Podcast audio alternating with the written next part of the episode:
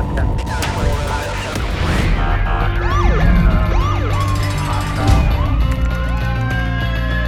training to be a street cop? All right, guys, welcome to this episode of the Street Cop Training Podcast. I'm your host, uh, founder and CEO of Street Cop Training. My name is Dennis Benigno, and today I have with me uh, a friend of mine, and I, unfortunately, uh, he's in here telling his story of his, you know, catastrophic incident at work. I wish it wasn't him. I wish it was never anybody, but you know, we had him come into the office to do the into the studio here to do the podcast rather than do it via Zoom. We have a history prior to this in- incident of being friends. And uh, without further ado, this is Anthony Pyzik. You got to talk to the mic. Hey Dennis, uh, first and foremost, thanks for uh, having me on the show, having me in the office. Um, unfortunately, like Dennis said, it's kind of on uh, shitty terms. Um, I was involved in a pretty significant accident on duty, um, but um, trying to get better, and uh, I'm here to tell my story. All right. So, you know, essentially, when we have these podcasts, ideally, what we're trying to do is share the story, get people to understand what happened, and it also prepares police officers for incidents in the future that may affect them as well.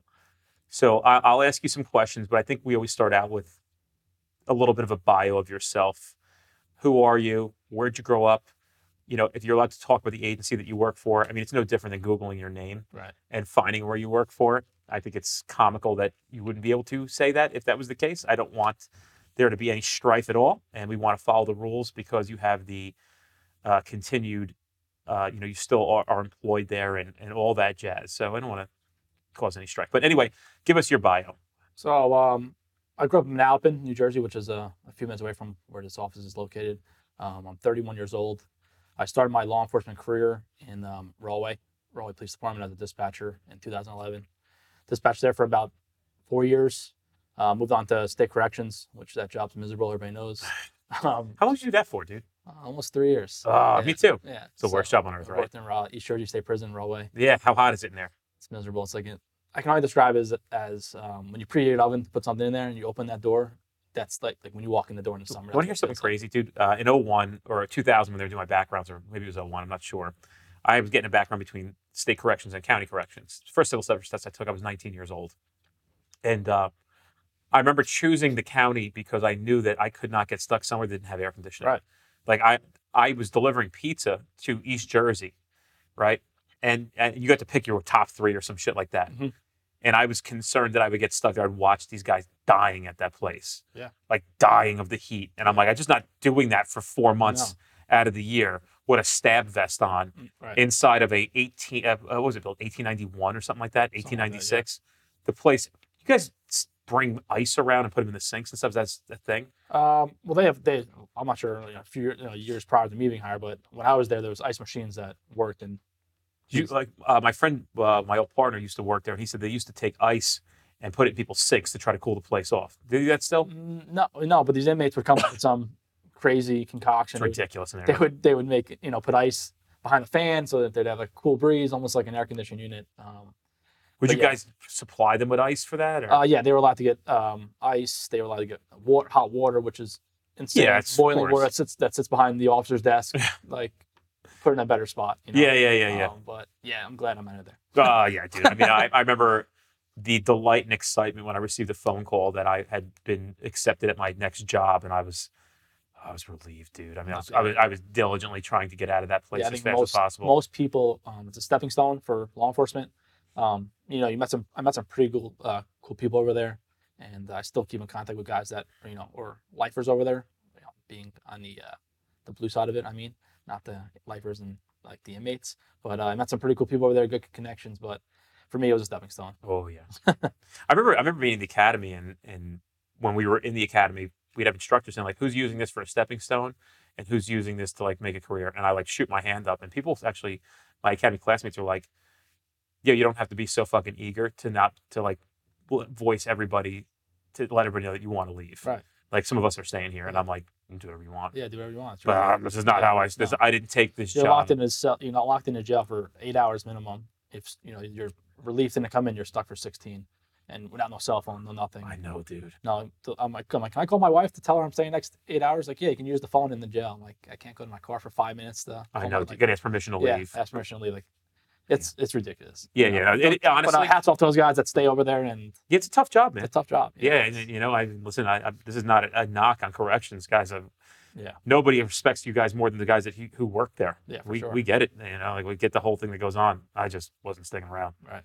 Um, you know, as a matter of fact, I would consider uh, almost anything in my life to do as a profession, knowing what that was like, and, and actually what it caused for me as far as like, I don't know if you get the same thing that I get, but I get like I get like nightmares of me being in jail. It happened to you too? Um, not nightmares, but I would have my times where I'd be like, this this isn't for me, and I I have to find a new. Should I go back to dispatching? Should I take a step back? Yeah. because I was Yeah. just it just wasn't. well, dispatching t- time counted towards the pension, right? right? Yep. Everything everything counted. So you got a lot of time in the pension now. Yeah, I almost have ten. I have a little over ten years Oh, that's cool. pension time. So, Yeah, it's great. So it's good for you know what I'm trying to do in the future. Yeah, yeah, for sure. All right, so dude, uh, you went to the police academy. When, did you get hired at your agency? Uh, I got hired in Summit in 2016. My my I went through the academy for a police officer for uh, Kean University PD, which is uh, up in Union County, and uh, another job that was um, not where you want to do your whole career at. Um, campus officers, you know, that stay there, that you know, are there or are there for a reason, and it just wasn't for me. I, I wanted to go work with the public. I didn't want to go bust kids at you know frat parties or you know sorority parties. That, that wasn't that wasn't me. I wanted to Let me just jump in here and just say that uh, we are not knocking, or Anthony Pyzik's not No. I'm not knocking people. anybody that works at campus uh, universities, but it's just another place that wasn't for me. It was another stepping stone in my career. The same um, thing. Listen, I, I I left corrections. I went to uh, a federal agency. I was a police officer. I was in the field, uh, but it just again, I was like, yeah, this is not how I saw it for myself. Right. So yeah, I get it. You know what I mean? And there are people who still work there that I respect and I'm still in touch with. Right. Um, they decided it was appropriate fit for them. It wasn't an appropriate for, fit for me until I found myself my third agency, going back through a third academy. So you did two academies. The two cat. Yeah, but back then, Sea Girt for corrections was a piece of cake, right? I, I would say it was a piece of cake. 'cause I, you know, I was in the military and I kind of knew the whole drill and You ceremony. got military uh, Yeah, service too. yep. What branch? I did uh, three years in the Army National Guard, Damn, New Jersey. You're you're just So I- basically I, a. went to uh, Fort Benning for that. I came home. I got hired by corrections, so it was like a nonstop rotation of oh man, you just get murdered Yeah. left and right. yeah, it was almost like over a year. How was the Army uh, boot camp compared to the other academies? Army was uh, way harder than anything I ever experienced. Just because you're you're in away from your family, you're, you're in a different state. Um, You were younger too. yeah, you're younger. And you, you know, I wasn't so much younger. I was um, I was like 20 years old when I went in, and uh, there was kids that were 18 that were like you know immature, which would cause the platoon to get smoked. And you're like, dude, like what are we doing? Like just just to be on the same page, so like we can get through this. What academy did you go to for the last one? Union County. Like, that's Uh, why I'm saying you didn't go to Somerset. I've had No, no, when no. I went to Somerset, we had guys from the Marine Corps in there, and they're like, "This place is fucked up." it's like state police. Yeah, probably. yeah, yeah, like, dude, it's this, this place is fucked up. No, Union County wasn't. Oh yeah, don't get to go into that. Yeah, so let's just let's just Yeah, avoid yeah. all the things. That's why I asked. I didn't want to go elaborate further into it. I was letting you know Somerset. We probably had six or seven guys. Did you have to live there?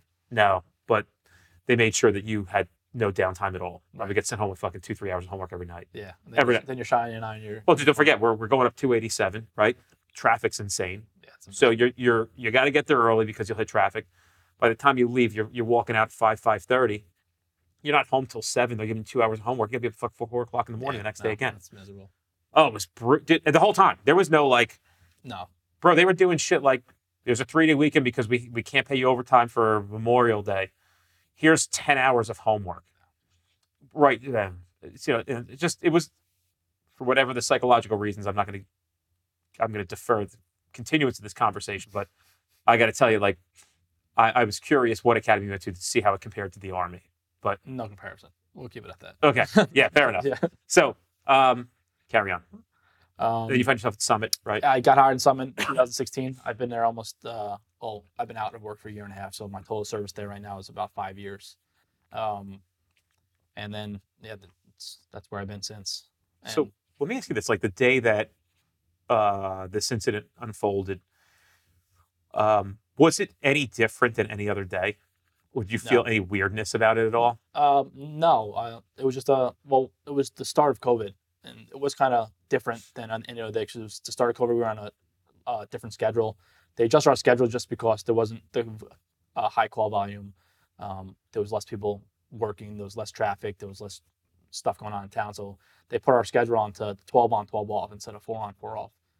They gave guys, um, you know, time off just in case one somebody in our shift went down for COVID. They, they would bring somebody in as a, like a reserve officer to cover that shift. Okay. Um, so it was definitely different. Our manpower was definitely lower than normal, and um, it was just different. It just it was just eerie because the whole COVID started and the world was just different. Right. But for sure, it was different. That's really it. So I know that at that time, all the departments, including my old department, were getting crushed with motor vehicles, uh, stolen motor vehicles. Hmm.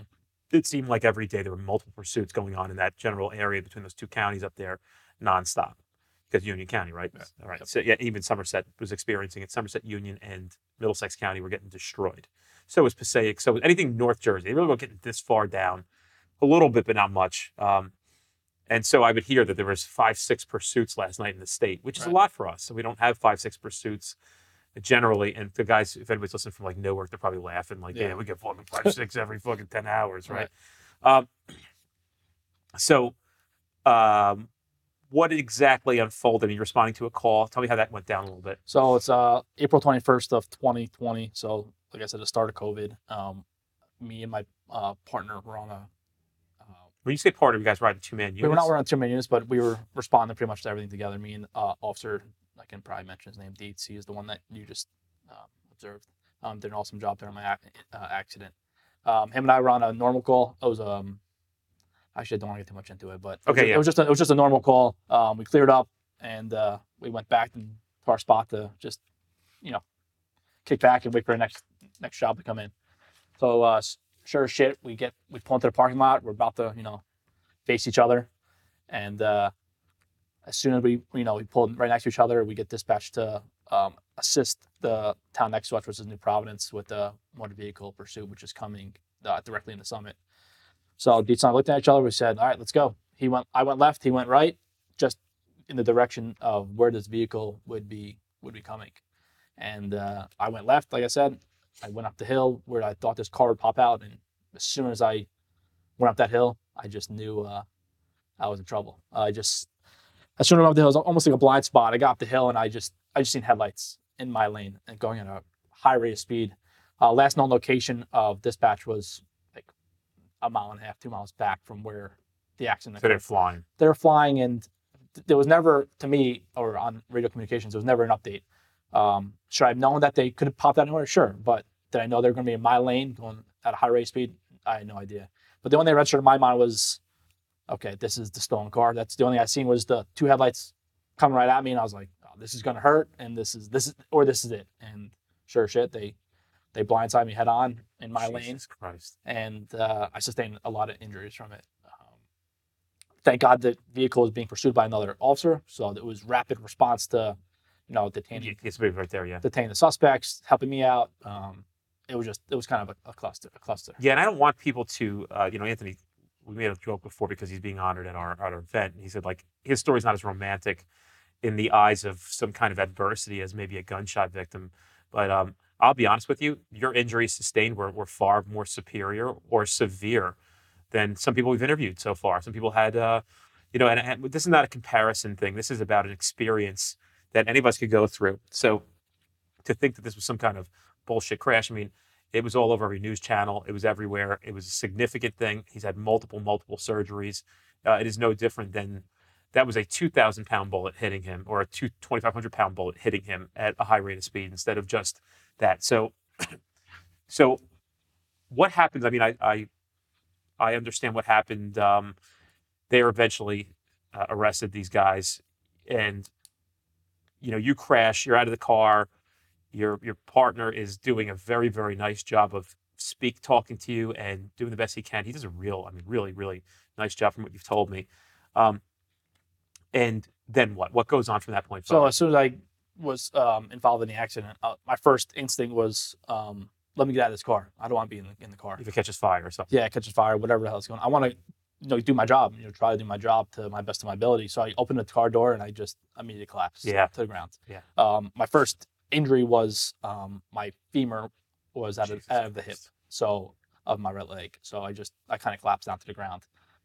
And so now I'm like, okay, now I'm in the middle of the street. I know cops are gonna be coming blaring Oh, from every shit. direction. Let me try to get out of the road. So I'm I, in my head, I'm just bear crawling to the side of the road because I can't. I'm my legs they're not working. Right. I think my back's broken. I'm I'm I'm like not losing it, but I'm like, what the hell is going on? You feel like you're losing consciousness at all? No, which I kind of wish everybody says it's good you don't lose consciousness because you're awake for everything. But I was in so much pain that I was like, why couldn't I knock out for like you know For some of it. for 15 minutes and you know wake up and you know be like in the back of an ambulance? But Right. no, it was I was awake for an entire episode of this accident, which which sucked. What's crazy, dude, is like I look at you here, I know you before this. And to be part of the 30 to 33 people that we're honoring, it, and it's not because of I know you, it's because you you were qualified to meet the criteria to get a Street Cop Survivor Award. Um, it's very who would have ever thought, right, No, dude? Who yeah, would have ever thought you were this in would my be? house? You, know, Yeah, yeah. I know Dennis prior to this, and he met my family and my wife and Your mother-in-law. mother-in-law. I would never think in my you know my lifetime working in the town I work in that I'd ever be receiving a award like this or this even happening to somebody that works in a pretty nice town. you Yeah, know? yeah, yeah.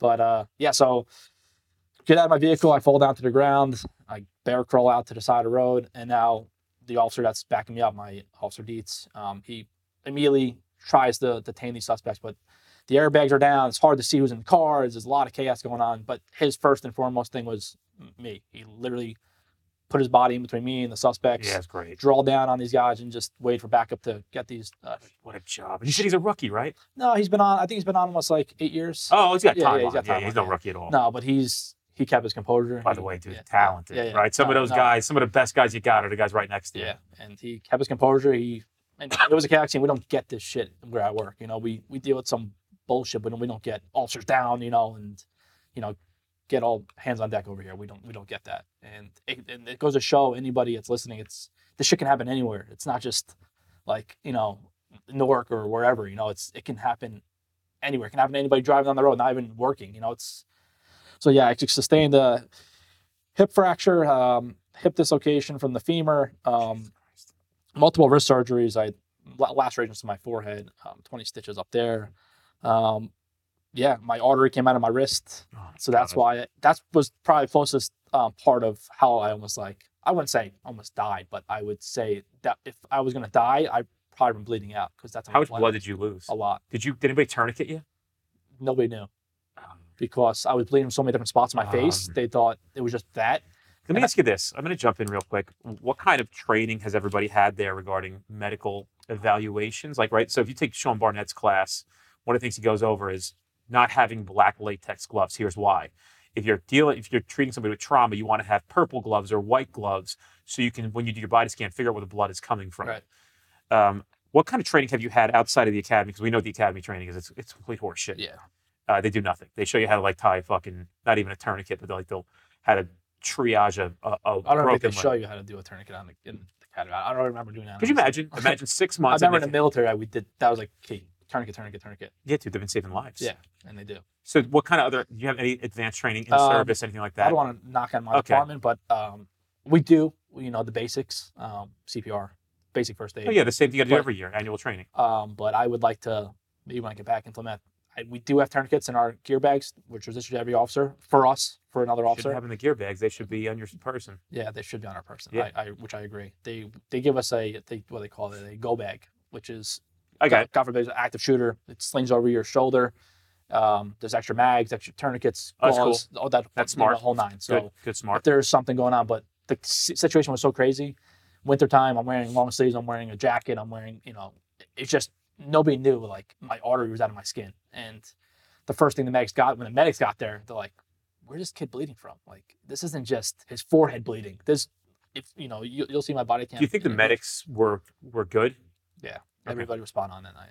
I'm just saying, do you think they were good, like with the with the with their abilities to treat you? um, from my point of view, they were the only like they're like my angel. I feel like they just they came in, they swooped me up, they said, "Get this kid to the hospital, give him whatever he needs for pain, and to the hospital." It's good. So they uh, honestly, I have yet to see those guys, but you know, they did a I from my point of view and body cam's point of views, they did a hell of a job. And from what I understand, the guy that was in, like the number one medic that night, he only he's got a short time on the job, so he Yeah, pulled up to a kid I've seen as well. I often think and get romantic with the idea of like actually getting certified as a paramedic, not just to do it for work. I wouldn't. I don't have fucking time for that.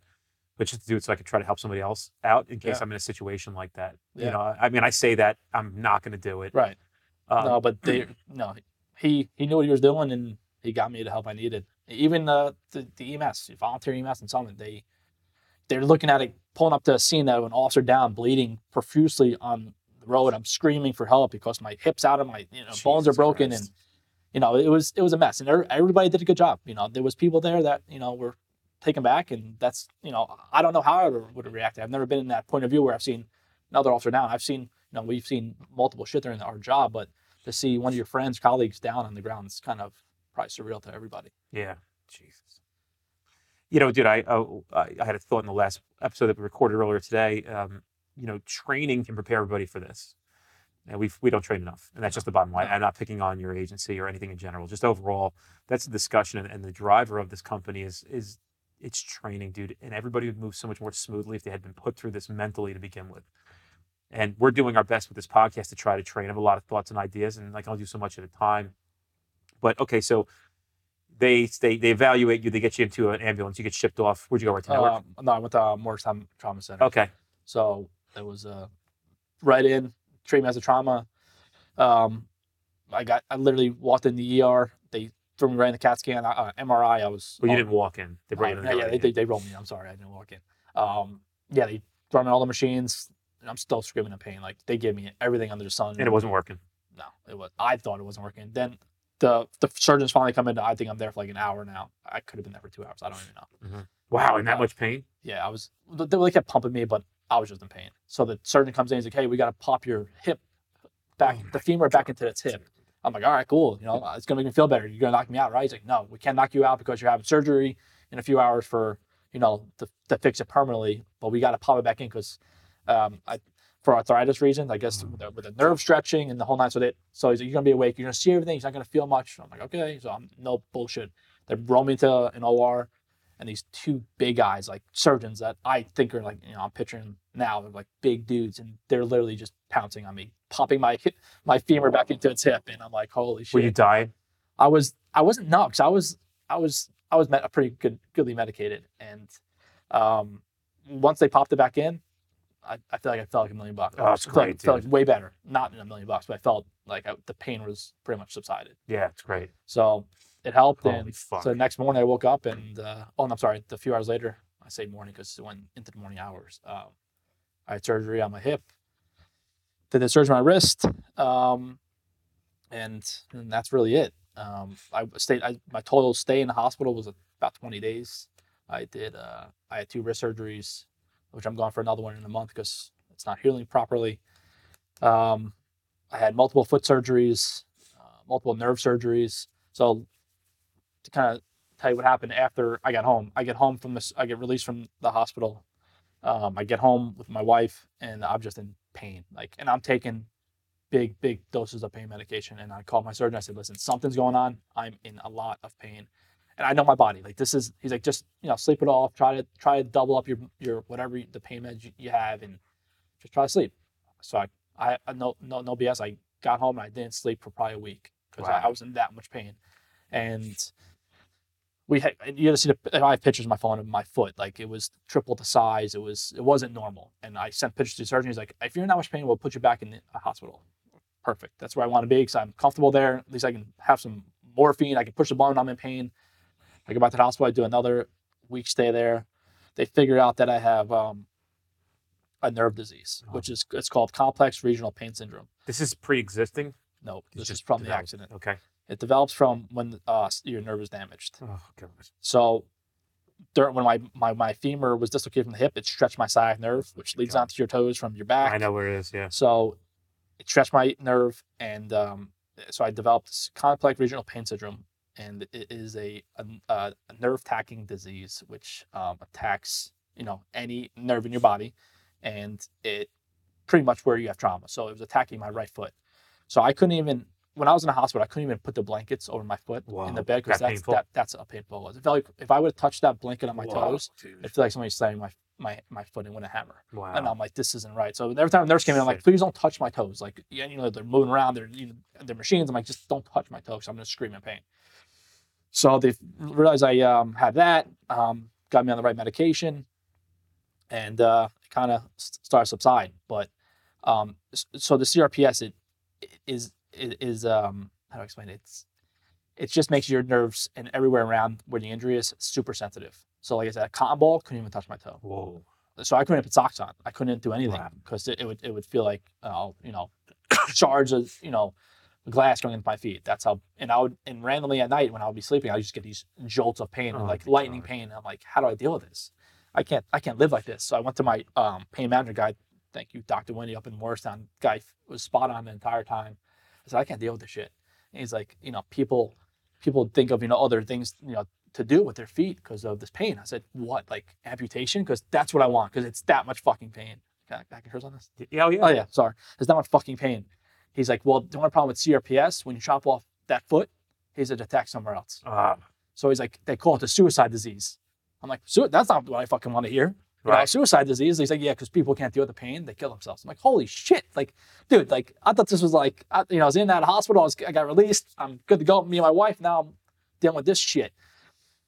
So I've had a nerve surgery. They they removed some scar tissue. They did a tendon transfer in my foot to get my foot to work work back to normal.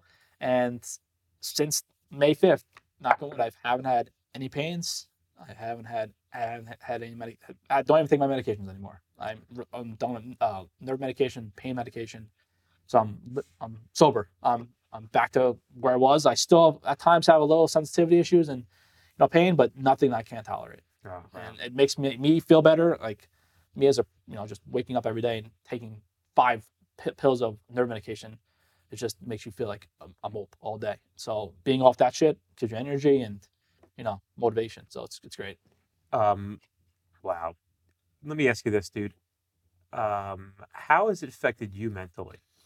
um I, I you know we're guys and we deal with shit different than you know and we're cops and we think we're like super hard-headed and and i agree with that like but there's times where i'm like shit man i was really in a bad you know trauma a bad accident but it i feel like i, I feel like i'm okay like I, I have my friends i can reach out to talk to i have people that like you know your company and you know i just know people are there to, to listen and you know sometimes i get off my chest sometimes i think about the accident i'm yet to be back at the site where the action happened. I'm sure it's going to be a little, you know, little sketchy when I do that. But uh, for the most part, I feel like I'm, I'm all right. You know, I, you know, I just. Have you gone through things at all? What do you mean? Like I don't know. Any, any did it fuck with your head at all? No, the only it- like my, I, I said when I when I was my my doctor was like, dude, this is a suicide, you know, disease. I'm like, dude, you know, like I'm not killing myself. Like I I can I know th- you know this shit hurts, but I'm not killing myself. You know, this is this is something I would have to deal with if I have to deal with the rest of my life, which is gonna suck. But you know, thank God that um the pain is gone. I don't have to deal with this shit. Great. Um, but um, my wife and I had a baby about four months ago, and a little motivation to my life. So yeah, it's sure, dude. um, changed my life forever. Really motivates the yeah, fuck out of hell you, yeah. right? It's, it makes me want to get back to work at you know at times, and other times I'm like, I just want to stay home with this guy. You know, Yeah, why the hell do I want to go back to work? Yeah, dude. you know. Um, how did your wife deal with this?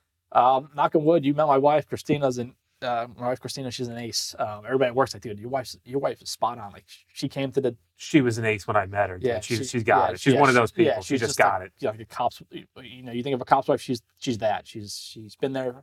She was literally, you know, I got home from the hospital. She was literally pulling my pants. You know, I've known my wife for almost eleven years, and for her to pull my pants down to help me go to the bathroom because of my, you know, my disabilities, I should say, um, was kind of like discouraging as a as a male. You want to do everything yourself. You want to go to the bathroom. You want to take a shower. Like, and she's like, and she's sitting there doing all this like for months at a time, wiping my ass. Like this is crazy. Like I don't want her to do this, but she she did it, no complaints.